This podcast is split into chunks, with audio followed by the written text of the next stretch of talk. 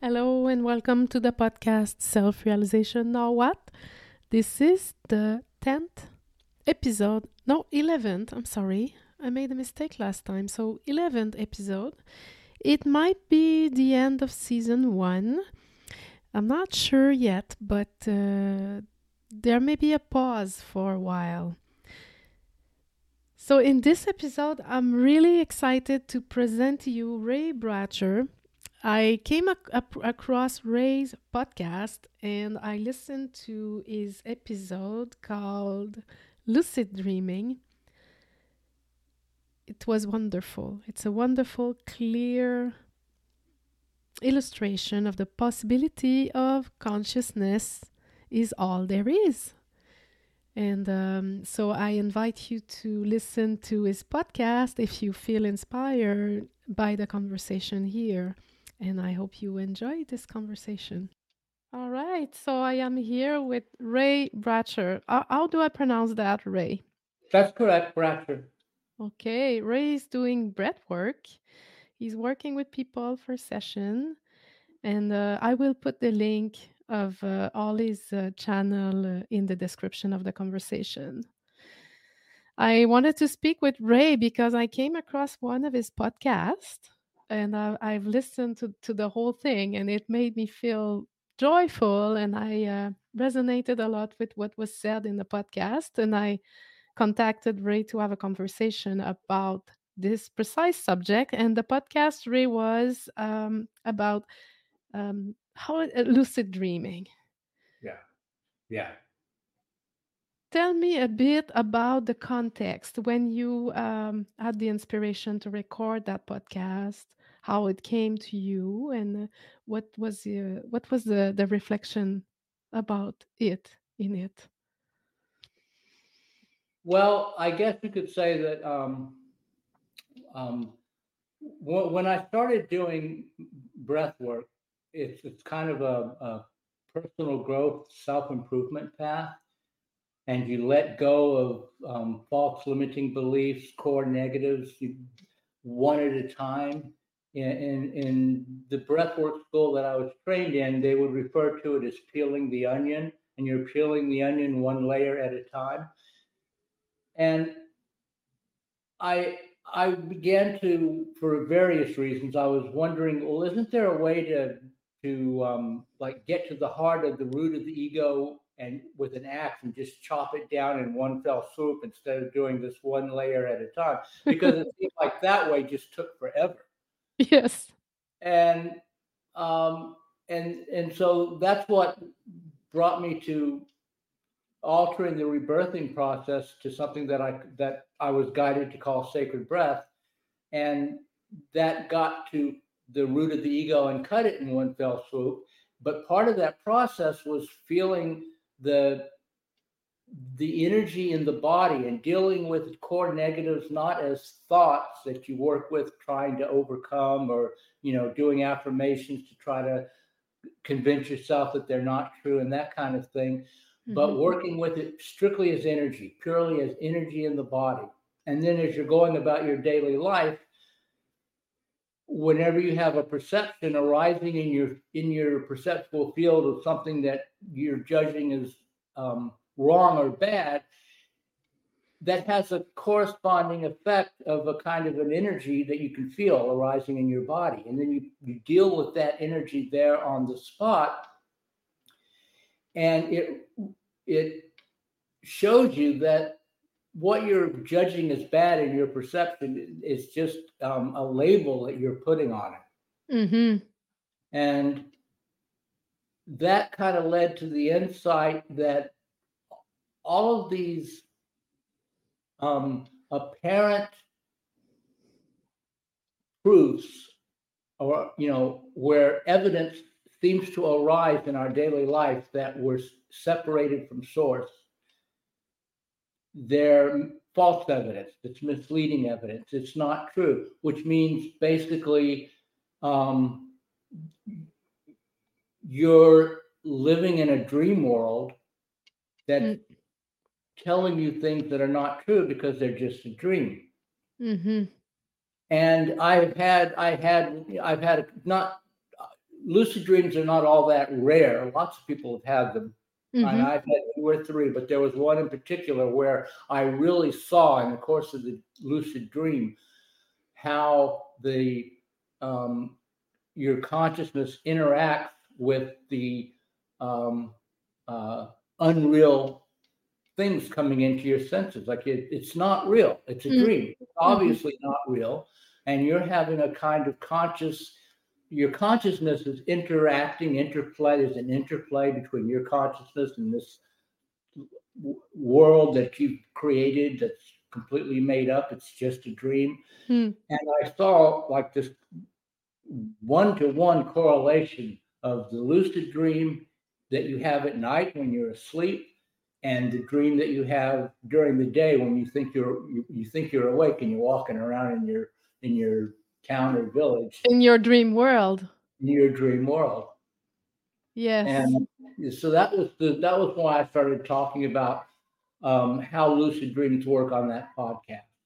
Yes, and it resonated a lot with me, and I love hearing you about the breath work, how it is you go directly to the sensation, and there is no label, there's nothing, there's no story about it. It's a sensation and it can be felt.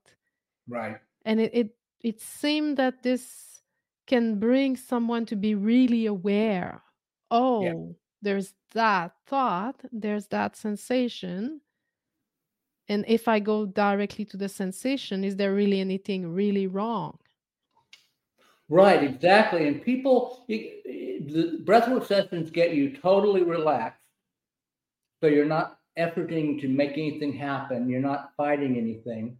You're not trying to force yourself to think the way you think you ought to based on what people are telling you or what self-improvement books you've read are telling you you're supposed to do. You're just totally relaxed. You're not trying to make anything happen.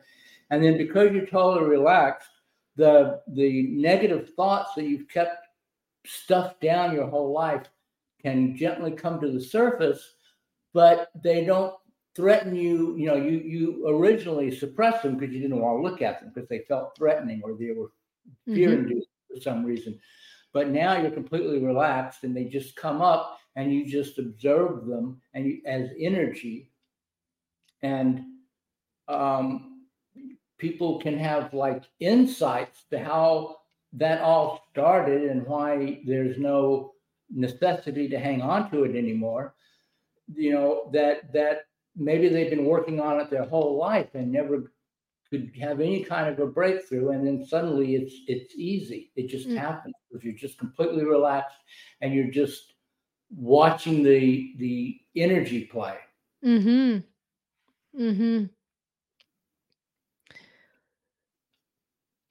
my experience, there was a realization that I could see and realize that when I engage in my thinking, I was asleep. That I was just falling asleep into thinking about reality, but what thinking about reality is not reality. So we can the map is not the territory. Yes. So the dream is the same principle. I like this analogy of the dream. You suddenly realize, oh, okay, I am dreaming this. And I had to smile when you brought the question in your podcast, should I try to wake up the other character? Yeah.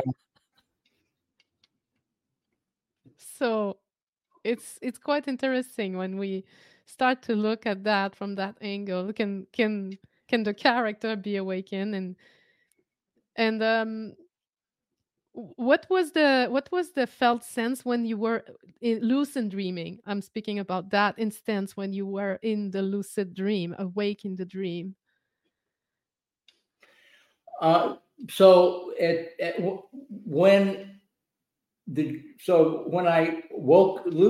woke up inside the dream, you mean? Yes. And the dream continued, but I now knew that I was dreaming. I looked around like this is a dream. Yes. The main thing that I noticed was that I suddenly had greater access to my total consciousness than I did before I woke up. In the lucid dream, I was trying to get this document to some lawyer's office in Colorado, and that was like the only reason for my existence. That was the only thing that mattered. It was this hugely, it was this quest that I was obsessed with. And it felt like I was perfectly normal. I mean, I felt like in the dream character had felt like it was me, normal me. Everything's great. Everything's fine. I just got to do this. It's really important.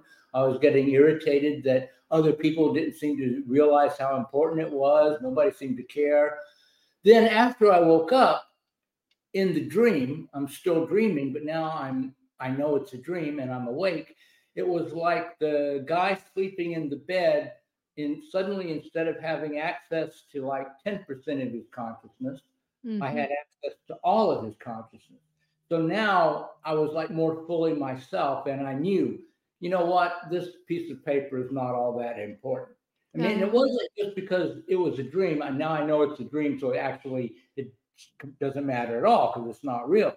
But even because I'm like, even though I know it's a dream, I'm playing along with the dream. And even within the context of the dream, it wasn't all that important. It was just the dream character before I woke up was like the little tiny aspect of me that's concerned with doing things right, and doing what you're supposed to do and getting jobs done. And that was, that was the entire consciousness. There was nothing else. And I had access to more consciousness, and I realized that wasn't that important. And so I think when you wake up in this world, you have access to more consciousness, so you're not so tightly identified with the pre-awake consciousness that is fully engaged, fully identified, because it needs to do that in order to maintain the separation. It needs to achieve things, go somewhere, and it's very important, because now is never good enough. It always has to get to the next moment to make it better. Yes, because it feels like something is missing. And in reality, something is missing. Our true, expansive, non-separate identity is unknown or unrealized. And it's like the harder the ego searches for that, the further away from it gets. Yes, it's the search that is taking us away. So and this, so like, that's like, getting into all the details of like how I went from rebirthing breathwork to sacred breath, and peeling the onion to cutting the tree, and working with the energies and all of that. Before we get lost in the weeds, I just want people to know that what we're talking about is the end of suffering. Yes. Because 99% of human suffering, you generate it yourself. You do it to yourself. And I think if people could just find a way to stop doing that, even if they don't wake up, you can still stop doing that. And if everybody did it, the vibration of the world would skyrocket, because we not only generating so much suffering for ourselves all the time. Yes, it's in myself, it feels we are fueling the suffering with our own consciousness, our own energy. And so we're doing it to ourselves without knowing. Every time someone comes to me for sessions, it's just hard to get the image out of my mind of Ray Bradbury's poem about Christ crucifying himself. He's on the cross with his hand on the board, and his other hand has the hammer and is driving the nail in. We're crucifying ourselves, And people come to me, and basically my job is to get them to stop doing this. Yes. It hurts when I put this nail on my hand. Well, then stop putting the nail on your hand. Oh, wow, you're amazing. Yes. I heard in when realization came upon me, like, oh, maybe there's something else than just this me identity. There's always someone in the middle of the problem, and it's me. Isn't it bizarre that I am always in the middle of it? And I heard in a book, it's as if you're turning the pipe of water on your head and you're wondering why you are wet. So it's very, very simple to start to be aware of that. And then it seems that through this process, the tendency to do it loosen more and more. Yeah. It's as if you realize that it takes effort to suffer. That's a good point. Yeah, you have to work at it. And you start to, because I invite people to practice being effortless, residing in effortlessness, allowing this vibration of effortlessness, spontaneity to be here. And it's weird because I say, yes, it's weird that we have to practice that, but we've been practicing effort for so long. Yeah. It's kind of having, we start to relax that muscle of effort. Yeah. Yeah. I guess we it's like we get into a habit after a whole life devoted to that. Yes, we are very well trained and habitual. Yeah. And everything is pointing. We're bombarded with this idea that we have to make effort to be better, to go somewhere, achieve and attain things, even enlightenment or awakening. So I like this image of the lucid dream. And then, so it doesn't mean that the dream is not continuing to happen. It's just that the investment in needing to change it or manipulate it, it drops. It's yes, and I think also it's like if you know when you know you're dreaming and that it's not real, the suffering goes down because you don't see it as a threat and you don't identify with the idea of the suffering dream character. Yes. And that seemed to have an effect on the energy field, obviously, because if I was totally identified with me, I needed to be understood and be seen and be recognized, and I was creating suffering because I was constantly projecting on my partner that he needed to understand me and to see me and love me, and those demands, they could never be met because it's illusory to put onto someone else the happiness that you're looking for. And as I stopped doing that, I started receiving love and understanding.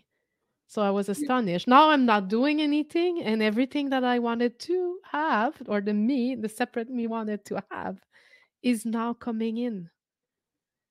Well, yeah, because, you know, you have thoughts that something needs to change, and that places a certain kind of energy in your energy field, which then attracts anything that's going to resonate with that energy. So you bring more, what you resist persists. Yes, right? you bring more of what you're trying to get rid of by trying to get rid of it. So when you just accept, relax and accept it all, you don't have that energy, and your energy is, instead of trying to push away what you don't like, it's just accepting.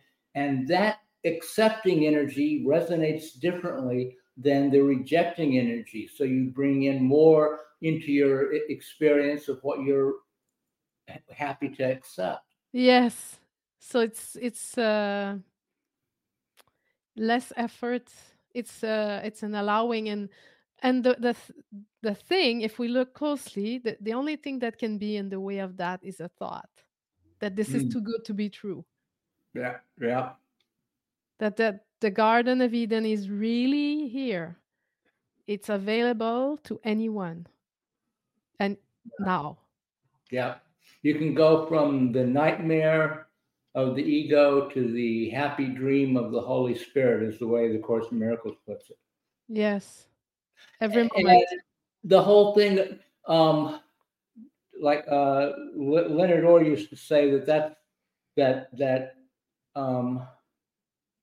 what you said just now about it's too good to be true reminded me of this. You know, people, everything will be going great. They'll be thinking about how great everything is, and their thoughts create their reality. So they're constantly bringing in good experiences, and then at some point they say to themselves, "It's too good to be true," and that's a negative thought, and that starts the downward spiral.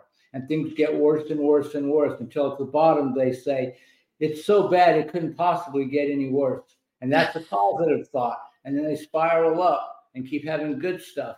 And then they get to the top again and they think it's too good to be true. And they go down. And at the bottom, it couldn't get any worse. And the people will cycle back and forth between, and it could be a daily cycle or it could be like a 7-year cycle. But generally speaking, people who aren't working intentionally with their consciousness just sort of accidentally cycle up and down between those two thoughts. It's too good to be true, and it can't possibly get any worse. Yes, and I'm laughing, and it's not funny. And I know because I was there. I did suffered through my life from unconsciousness. And when the realization came, the first thing that came to mind is, oh, that's what Jesus meant. They're not conscious. Forgive them, for they do not know what they're doing. Yeah. And can we then reside there? Because we may realize this and we get invitation into believing that this is not it, that there is more work to do, that the gift is not really freely given. It's the gift of life, just life being already whole. What I find magical is when we start to be able to reside there when we meet in the form, in our separate, unique expression. That brings it to a whole new level to have this relative experience from that open space of being. I would like to hear about your thoughts about that. You mean like when like two people meeting and like we're both.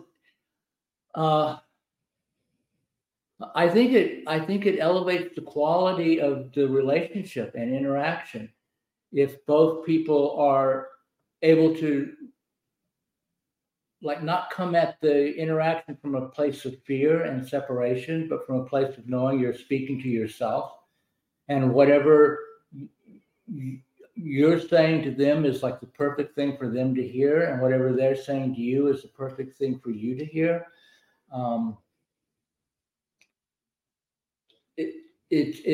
It's like even after awakening, we still have a form.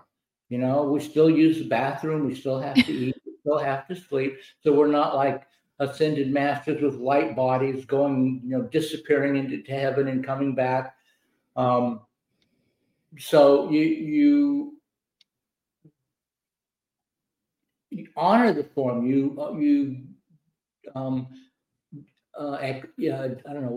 the form, you deal with the fact that you still have a form, other people have forms.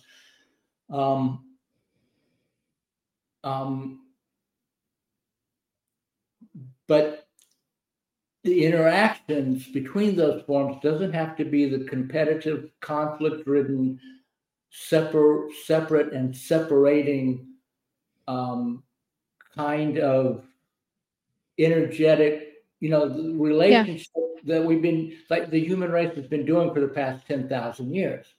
Yes. Because, right? And I feel like we're moving to a new way of being with each other. And there's going to be boundaries. There's going to be for the requirements of your form. And we have to learn how to navigate those with this new understanding. But at least the core essence of it is coming from a place of unity and love. Yes. And not from a place of fear. And if you get what you want, that's less for me. Because none of that is true. Yeah. And scarcity. We just have to, this is a relatively new way of being in the world for most of us. Yes. And we just have to learn how to do it. Yes. It's extraordinary. And what I feel is that the underneath ground, the ground of those relationships is equanimity, equality, no hierarchy. Because if you don't adopt this idea of separation, there is no one that is better or worse. So we're all equal and unique expression. Right. And each unique expression is as beautiful as the other one. It's not that your own expression is better and this expression is not good and that one is better. So the foundation of those relationships is, and it's beautiful to realize that even if you are, if I am alone in that, but everyone I meet from there. And when two person or more are consciously meeting from there, that's where I feel the magic is even more. And sometimes I remember Jesus said, "Where two or more are gathered in my name, there I am also." And sometimes I would notice, like, you could be in a group that's like a Bible study group or a Course in Miracles study group or a meditation group, and sometimes you could feel the energy shift. Like everybody comes in and they're all egos and stressed out. And then you sit for just a few moments and the energy in the whole room will just shift. And everybody has risen up to a higher level. Yes. Yes, I've had that experience as well in training, where I trained to become a deep coach. And deep coaching foundation is presence. And as we met, everyone got nourished from there. And it feels like in myself, awakening, it feels like you have to go in it alone. No one will give it to you. No one can take you there. And at the same time, we're walking each other home. Yeah. Both. Yeah. I mean, yeah. It's kind of like you can show people the door, but they have to step through it. Yes. And then also realize that there is no door, that really, there is this impression at some point. I had this feeling in myself a year or so ago that I want to cross this. There's something that I seem to have to cross, and I really want to, but there was this impression that there was an edge that I couldn't go through this. And then at some point, there is this realization, okay, it's the gateless gate.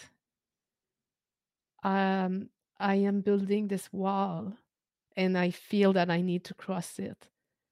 So it's even to even get to that point that there really is nothing to cross. It's already full.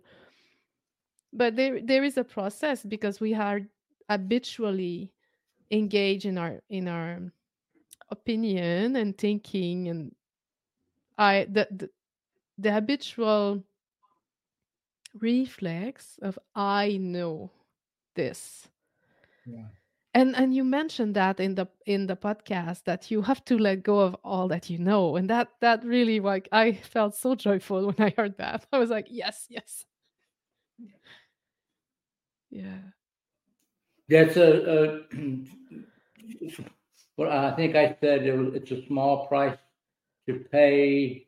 You just have to let go of everything you think you know. Yes, and that was never real anyway. So. Right. So it doesn't. It's really not. You're really not giving up anything. Yeah, you're not giving up anything in reality.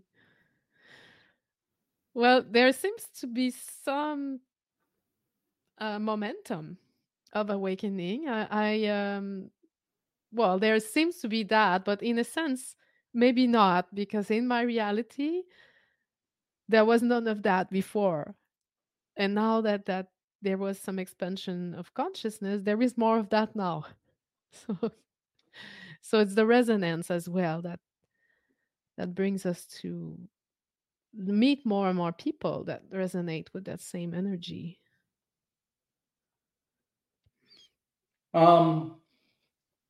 Yeah, it could just be that you notice it more after a thing. I sometimes I hear other people saying they think it's happening. I don't know. Yeah, maybe. I've done any kind of a scientific study and counted us. So I. Yeah, it seems to become more accessible. The information is available, and it's.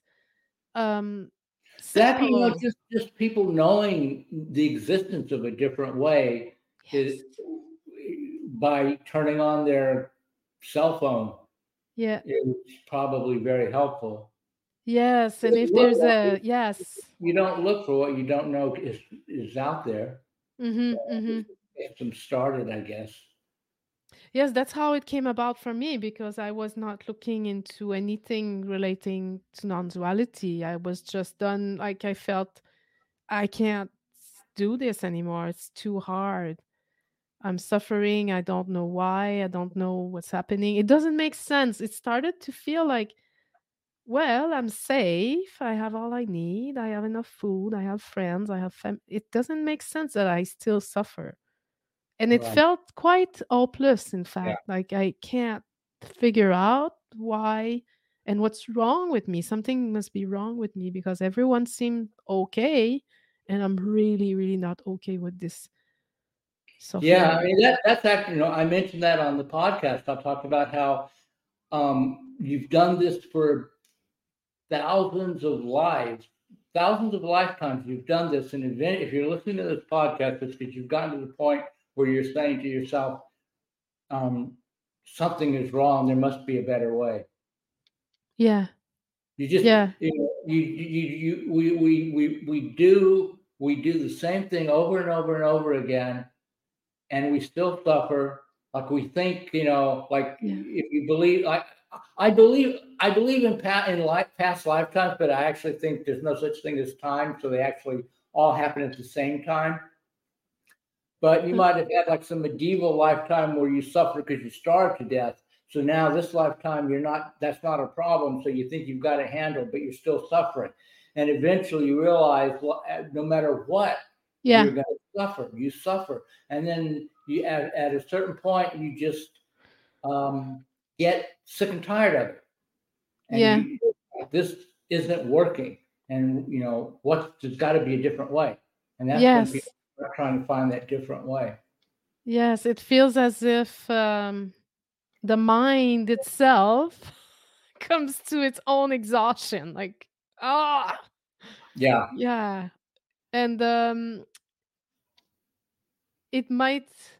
Yes, I resonate with what you're saying, because in my life, it felt like I tried everything. I did this, I did that, and I did this, and it's not this, and it's not that. And I've acquired this, and I thought this would make me happy, and it's still not it. And So I was not seeking true non-duality directly. I didn't know anything about that. I never heard of it, but I was seeking happiness like everyone. I was seeking through acquisition and success and achievement, safety. Mm-hmm.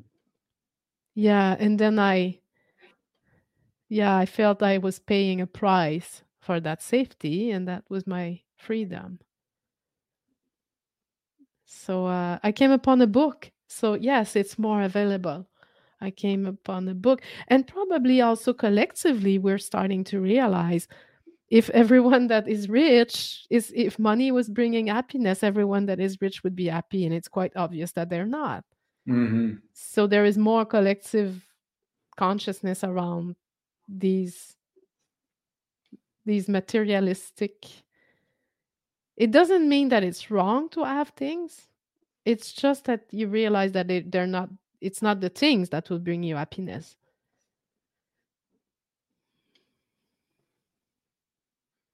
Yeah. I mean, yeah. Have the things for the purpose and function of the things, you know.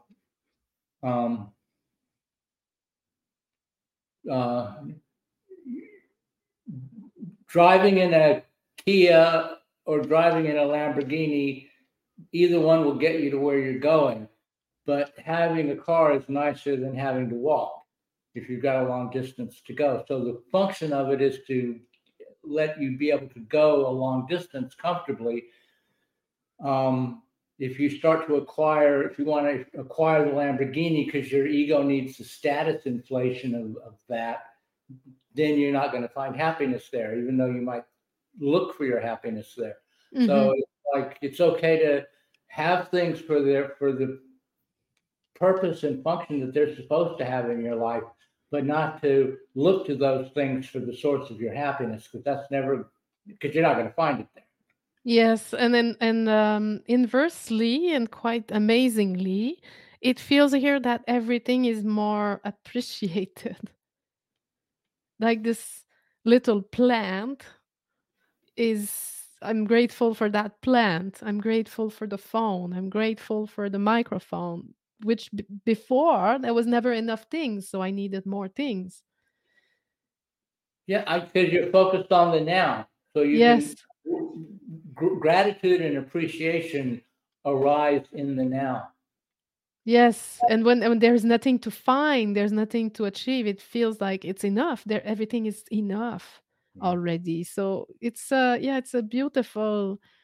I really hope people can see the simplicity of it and start to investigate directly. What is my experience and where is suffering when I don't identify with the thought or the emotion or myself, me, where there is there is less energy. I feel the relaxation of adopting this identity that I have to protect and defend frees your energy to do something else, like talking on this podcast right now. Yeah. For no reason other than enjoyment and sharing. Yeah,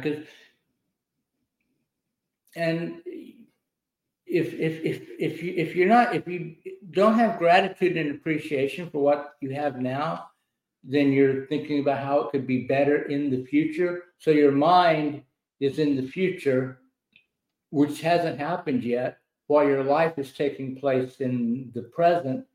So you're actually absent from your life. Mm. And people can spend their entire lives being mentally in the future and not present while their life is they miss their own lives. Yes that was my case. I was often, it's a mechanism that I've learned, and then that I had learned is to, I was always projecting in the future, it will be all right. If I control this, if I achieve this, then I will be all right. The search for comfort or safety or so. Yeah. As I was projecting always in the future, my partner was telling me, could you just stop? before bringing on another project and another things to do and another place to go. So he was already more present than I was. And I told him that recently, that he said, yeah, I was trying. But here I was always looking for the next moment. And at some point I realized, could I accept to receive what is already here? This idea that my partner was not giving me enough of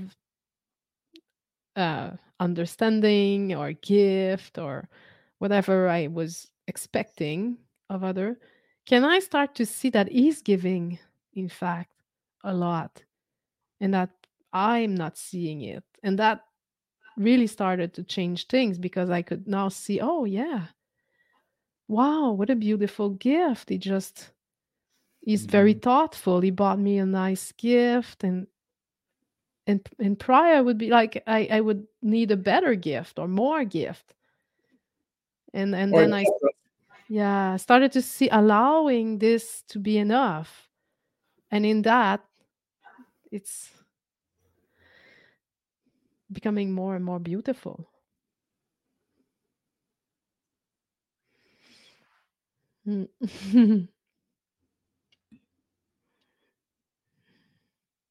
So when was this lucid dream? When did I have it? Yes. Oh, no, I don't remember. I don't know. Not in terms of like a year. I had the dream before my awakening, and then after my awakening, I realized the connection between lucid dreaming and awakening, and saw that it was and began to think, maybe like our dreams and our lucid dreams are like little alarm clocks or Easter eggs in a video game that we as consciousness pre-plant, is like to wake, I'm okay, I'm going to go into this dream and hallucinate that I'm separated from source and everybody's an ego separate from me. But at some point I want to wake up. So I'm going to leave myself little clues. Yes, breadcrumbs, eh? Breadcrumbs so I can find my way back. And so so after the awakening, I was like, that was a breadcrumb. Yes. And people, even if you haven't had a lucid dream, I think you can, it's easy enough to find, look up, go on, Google lucid dream, and it's not that hard to understand. And people that even people that have not had a lucid dream could use it as a metaphor for understanding awakening. Yes. Yeah. Yes, you can. Podcast. After I had one or two, I looked them up, and I've seen books where you can teach yourself to lucid dream. I never did that. I don't know if it works or not, but if people were interested, they could find that information as well. But so I looked up about lucid dream, and people would talk about the sensationalistic aspects of it, about how once you know you're dreaming, you can take control of it, or you get run over by a car and your body gets all mashed up, but you don't feel any pain, you don't suffer, you're just like, wow, look at this, is really interesting. So those are like the sensationalistic aspects of it, like as a form of entertainment that you can have fun with. But I never saw anybody talking about what to me was the most interesting thing, was the change in consciousness. Mm-hmm. How guy in the dream before he woke up was a fraction of the consciousness of the guy in the dream after he woke up. Mm. And then, even in the dream, I was wondering, okay, now I think I'm fully awake. I've got access to 100% of the consciousness of the guy asleep in the bed right now. But a few minutes ago, before I woke up, I thought I was 100% consciousness then. Yes. It's not like I was, but obviously I wasn't. It feels like I am now, but how do I know? Yeah. I think if we ever completely wake up from the dream and have access to to universal consciousness, then we'll realize that what we have access to now is not the full story. It's not all of it. There's more. Yes, there is more. Yes. How do I know again? Eh? Yeah. There is in the lucid dream, we don't have the same relationship with time and space. Eh? It's possible there's no physical limitation. You can fly, you can jump. So space is non-existent in the sense of it's not a barrier, and time is just collapsed. You can look at 50 years, it takes a second. Yeah. And then with awakening, there's these realization around time as well, that a thought is just arising now, and those 50 years, they now seem condensed to just a moment or a thought.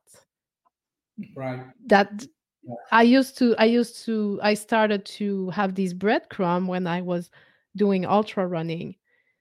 I would be running for a very, very long time. And then after, during the run, I will never do this again. And then after the run, it wasn't so bad. I could do it again. And the time that has at last like 6 hours now seems to be very just non-existent. Yeah. I've noticed the same thing. Time and space are a lot more fluid, not like etched in granite like they used to be for me. They seem very malleable. They're not like fixed quantities anymore. They're just where you need it to be. Yes. And space, everything is immediately here. So it's the idea of space, and all of these ideas, they start to be questioned when you start to question the validity of the truth of thoughts, and where time and space arises with thoughts. I'm going somewhere, I'm doing something. When will this happen? How long will it take? They're not present. They're just there's a difference between presence and the time and space that gives us the idea that we're going somewhere, but we're always here. Even while we're seemingly going somewhere, the body is moving, but I'm always here. There is always this presence here. We can never not be here.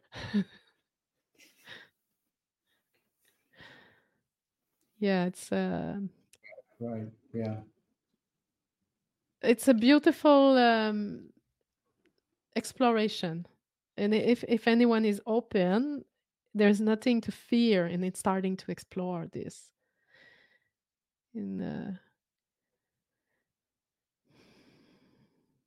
As a young child, I felt held.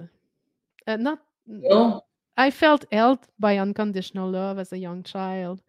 I never bought into religion and judgment and shame. I bought into it. In fact, I lived it in the sense of separation. But as a young child, there was this playfulness and this, what are these people really worried about? Like, is it really serious? And I couldn't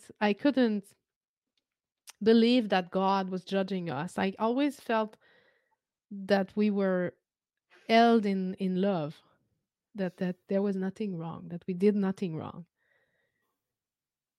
And our being is pure. Yeah. We did nothing wrong. The mind may tell us you did something wrong. You're wrong. You should be better. You should, but that's the realm of separation. That's not the realm of God presence. Yeah. Mm-hmm. I mean, I was the way, I had like, grandmothers, we go visit them for Christmas or Thanksgiving. So I had like grandmothers who were like in very fundamentalist Christian churches, and they had magazines with "The End of the World Will Be Tomorrow." But I also had, my parents were not particularly religious, but they made my brother and I go to Sunday school because it got us out of their hair for a couple hours every Sunday. And I had the great fortune that the minister, this church was pretty fundamentalist, but the minister was glowing with love. All he ever talked about was love. Oh. He never talked about hellfire and brimstone and sin. He only talked about love. And I think he must have had some kind of genuine mystical experience that just transformed him.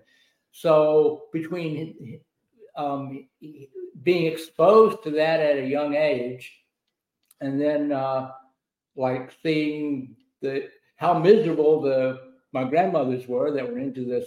Well, one of them anyway. The other one, I had a grandmother, she was her face glowed and she was always praying and always talking about love and we went to spend the summer with her. And I brought my tie. I'm 8 years old. I brought my tie because I just assumed we were going to be going to church 3 times a week. And we never went. Finally, one Sunday, I said, "Grandma, don't you go to church?" And she said, "Well, the minister, he means well, bless his heart." So she had outgrown her church. Oh, yes. Yes. Go. Wow. And so when I would look at these really these apocalyptic religious take on things, I could never take it seriously. But it didn't bother me. I was okay, so that's what they think. I wonder why they think that. It's kind of a weird thing to be thinking that God is going to punish everybody. But okay, fine. It's I didn't react against it like a lot of people are atheists because they react against that childhood kind of going through an adolescent rebellion thing. I didn't react against it, but I didn't go along with it. I just sort of okay, that's a funny story. I'm not going to buy it, but okay, good. But the love was still there. And trying to turn the other cheek, forgive. Does that mean how do you do that? Yeah. And, I had some tragic abusive things that happened to me as a child. And I knew that I was supposed to forgive it based on the Bible, but also based on the Bible, I could find loopholes. Well, Peter says slavery is okay. So, Paul says slavery is okay. So, this is like a primitive tribal religion that doesn't get everything right. So Jesus doesn't really mean for me to forgive this person who abused me. But then I got into the Course in Miracles. Mm-hmm. The Course in Miracles leaves you no loopholes. The Course in Miracles, Jesus corners you. And eventually I got cornered to the point where I realized he's telling me I'm supposed to forgive this person who did this to me and no ifs, ands, or buts. And I got so mad. I was going to throw the book down the toilet, actually. But I belonged to this Course in Miracles study group. And there was this one woman who never missed the class. And then suddenly she disappeared, didn't stop coming. We never saw her for weeks and then months. And when she finally came back, she had to buy another copy of the Course in Miracles because she'd gotten so mad. She had thrown the book in the Potomac River. Mm. She just wanted, she wanted nothing more to do with it. It just triggered her. And then, so she came back, bought another copy, kept coming to class, and then she disappeared a second time. And eventually she came back and she had to buy another copy because she'd thrown her book in the Potomac River again. So there I am realizing that the Course in Miracles is telling me I'm supposed to forgive this that I had never wanted to forgive and didn't think I could and didn't see how I could. And I got so angry that I wanted to throw the book rip the book up and throw it down the toilet. But then I remembered this woman and I was like, There is no way in hell I'm paying $100 for this book. So I put it up. I had this really high bookshelf, and I put it on the top shelf behind all the other books, so that in order to, I wouldn't see it every day. In order to, if I changed my mind, I could retrieve it, but it wouldn't accidentally, I would have to make an effort. I have to go get a ladder and climb up there. But every time I would walk around that wall, I could feel it waiting for me, you know? And so eventually I gave in, got the book back, and started working. And this process of forgiveness was not easy. Mm-hmm. I tried a couple of times, couldn't do it. Then I tried and did it, but then something happened which triggered me, and I realized I had not done it. I just fooled myself. I had not actually forgiven. And then I finally was able to forgive. And I saw what people mean when they say that forgiveness is for you, because it was like a huge weight lifted off of me. Mm. And that's the first time, I think, probably, that I began to see how the ego keeps us weighted down and tortures us. I mean, it causes us to interpret and see things in a way that guarantees suffering for ourselves. Mm-hmm. And seeing through that, so that you realize it's not true. Yeah. Is how that generates true forgiveness, which is just letting it all go and bringing. Like I say, it was like a huge weight got lifted off me. Yeah, it feels like also the heart opening. Yeah? The heart opens. Yeah. Yes. And you see how you've been keeping it shut the whole time. Nobody was shutting my heart. Mm. The person who abused me had nothing to do with my heart being closed. That was all me. Mm. And so, it's kind of like a way of taking your power back. Yes. Yes. Yes. Now you have the power to affect your own change and your own healing. Yeah. Nobody's keeping you there other than yourself. Yes, it's really also out of victim consciousness. Yeah. Which is taking us our power back. Also, when we hear how can God let this happen, this world and how it is? It's as if we're projecting God to be outside and separate. Eh? So we're projecting that there is a God somewhere that will take care of things, that should take care of things, should take care of me. And but what if God will show in this world through each of us, letting go of this separation identity, of this idea of lack, scarcity, competition, survival, fear, all of these vibration that we are kind of getting tired of. And it seems like the world is spinning faster and faster, and there is more and more suffering. So it's like more are getting ejected of the ride, but because we can't stay in it. It's like it becomes too... Yeah, and a lot of the chronology of the past few years, it's you could look at it as things are just spiraling down and getting worse and worse. But I look at it, like you just said, things are spinning faster, and it's just becoming more turbulent as it gets ready to explode upwards. And because it's like we're just getting it's going faster, so that more people get more opportunities to see how the old way doesn't work. Uh-huh. And part of the waking up process for mass consciousness. People, a lot of people are saying how they can feel a shift coming in the collective consciousness.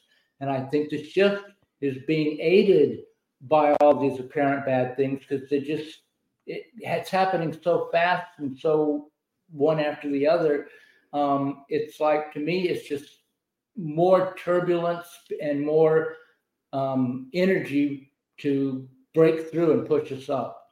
Yes, it's like it feels also in myself when there was this awakening process, everything surfaced, like the shame, the guilt, the fear, the anger, the distress. There was like this more and more distress that was surfacing as if I was turned inside out. And it feels like the world is turned inside out. And all this ugliness is surfacing. It's not repressed.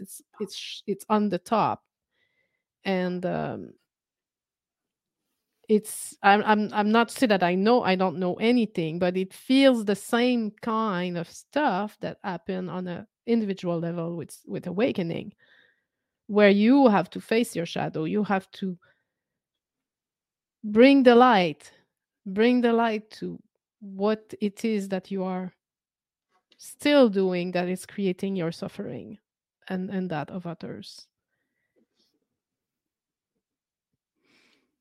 It felt like there had to be some authentic willingness to see everything. But I'm not saying that it's easy. It is simple, and then maybe and then when there is suffering, it's not easy, because we don't want to suffer. No one wants to suffer. I'm doing kind of the same thing that you're doing, Ray, but I'm doing with emotional work. So I meet with people that are facing these energy, because when you stop running to try and find happiness elsewhere, it's possible that you have to face energy in your body, that you have to sit with these energy that are not comfortable, that you've been running away from for many, many years. And so that's what I do. I sit with people with allowing this energy to arise and to just be in the space, in the same space that you're working when you are doing sacred breathing, is in the space of effortless being, in non-judgmental open presence without that has no opinion. Well, we're not trying to do anything. We're meeting what's here. Help them just by your presence and being there, because on a subconscious level, at the very least, they're like, well, she's faced this and been fears here and set with the energy, and she seems okay. Probably also, yes. You're like giving them subconscious reassurance. It's doable, yeah. Yes, it can be done. It's doable. Yeah, nothing will happen. You will not disappear. You'll still be able to be yourself even more. That's the beautiful gift of awakening, is that you can be yourself. You still live. Yeah. You don't retreat from life. You participate. It's like you participate with less barrier and less fear, so there is more participation. Even I used to be isolated and working alone and not meeting anyone and miserable, because I need connection. I love connection, and now I have more connection and more people in my life, so that's the fruit of it, huh? It's like you yeah, you're afraid of what will happen if you do it, but then are afraid of what you'll give up or what the price will be that you have to pay. But then when you actually do it, you find out it's the exact opposite. Yes, it's the opposite. There is no price. Yeah, it's more, the gift is more and more available. All right, so we've been speaking here for an hour. I want to thank you so much for agreeing to meet and speak about this. I love what I feel most precious in our conversation is to not only bring this to anyone looking, that there is a possibility to start to, I call it, be the detective of your experience, but also even more than that, to see how we can meet together from that foundation of effortlessness and non-judgment and openness. And that I feel is something that you mentioned in a conversation, that we are learning to do this. Yeah. I really love how you say we are learning, and it's true. We're learning this new way of being together, and allowing ourselves to learn, to discover and learn how it feels and how it is, how we can be meeting each other in this different space, from a different space. All right, so I will let you go. I will end the recording, but I'd like to keep you for myself for a few minutes. Okay. So, thank you for participating. Thank you. I really enjoyed our conversation. Me too.